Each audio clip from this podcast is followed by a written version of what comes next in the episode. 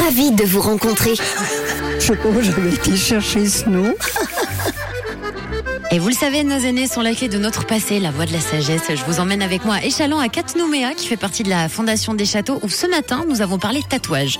Aujourd'hui, les tatouages sont de plus en plus à la mode. Au-delà de l'esthétique, le tatouage raconte une histoire pour certaines personnes, une façon euh, de prendre le contrôle de son corps et de graver euh, à jamais des souvenirs. J'ai demandé à Philippe, à Janine et à Claude de me parler des tatouages, de me donner leur avis et surtout de me dire s'ils ont euh, un tatouage, eux également. Alors Claude, est-ce que vous avez un tatouage? Je m'appelle Claude. Je n'ai pas de tatouage du tout. Je saurais pas où les, où les fabriquer. Moi, c'est déjà pas bon pour la santé. Tout d'un coup, il faut l'ôter. C'est pas facile. Je m'appelle Janine. J'ai un tatouage et j'ai un petit-fils qui fait des tatouages. Bon, il est très bon en dessin, mais le tatouage lui ramène plus d'argent. Parce que c'est mon petit-fils, euh, j'ai décidé de le faire. Et puis voilà, puis je suis contente maintenant parce que c'est lui qui l'a fait et puis il a bien réussi. Voilà. Alors c'est une fleur. J'aime beaucoup les fleurs, mais c'est surtout parce que c'est mon petit-fils, je le redis. Ça m'est complètement égal. Moi, ça, ça me fait rien que ce soit tatoué ou pas. Je suis trop vieux pour en faire. Je m'appelle Philippe. Eh bien, les avis sont partagés. On a Philippe qui euh, ne s'en préoccupe pas vraiment. Disons que ça lui est égal. Janine en a un, une petite fleur, et ça représente beaucoup pour elle puisque c'est son petit-fils qui lui a tatoué.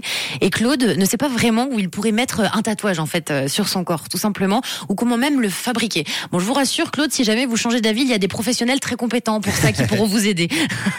Anne-Marie, Jean-Marc, Marie-Madeleine, vous en pensez quoi des tatouages? Vous aimez Anne-Marie, on vous écoute et je crois que vous n'êtes pas tatouée.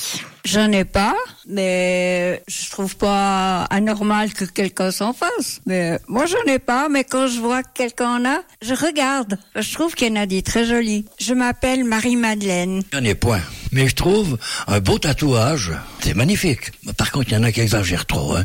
Quand c'est couvert, on voit plus le la peau et tout. Je sais pas, mais il me semble que ça vieillit les personnes. Je m'appelle Jean-Marc. Je n'ai pas de tatouage, et puis le tatouage, c'est décriminer son corps, c'est le dévaloriser. Parce que son corps doit resté comme ça, mais pas avec des tatouages.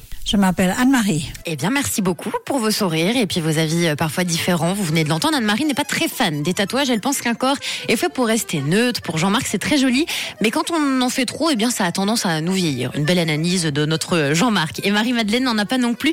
Mais elle aime beaucoup les regarder quand elle m'envoie Marie-Madeleine. C'est ça qui est bien, l'ouverture d'esprit finalement. Euh, c'est Ouais. c'est chouette. C'est important, c'est vrai, les tatouages peuvent intriguer, ils peuvent nous faire sourire, surprendre. L'important c'est d'accepter et de respecter euh, les choix des uns et des autres. Un grand merci pour vos J'étais ravie de vous rencontrer ce matin et on se retrouve bien évidemment la semaine prochaine.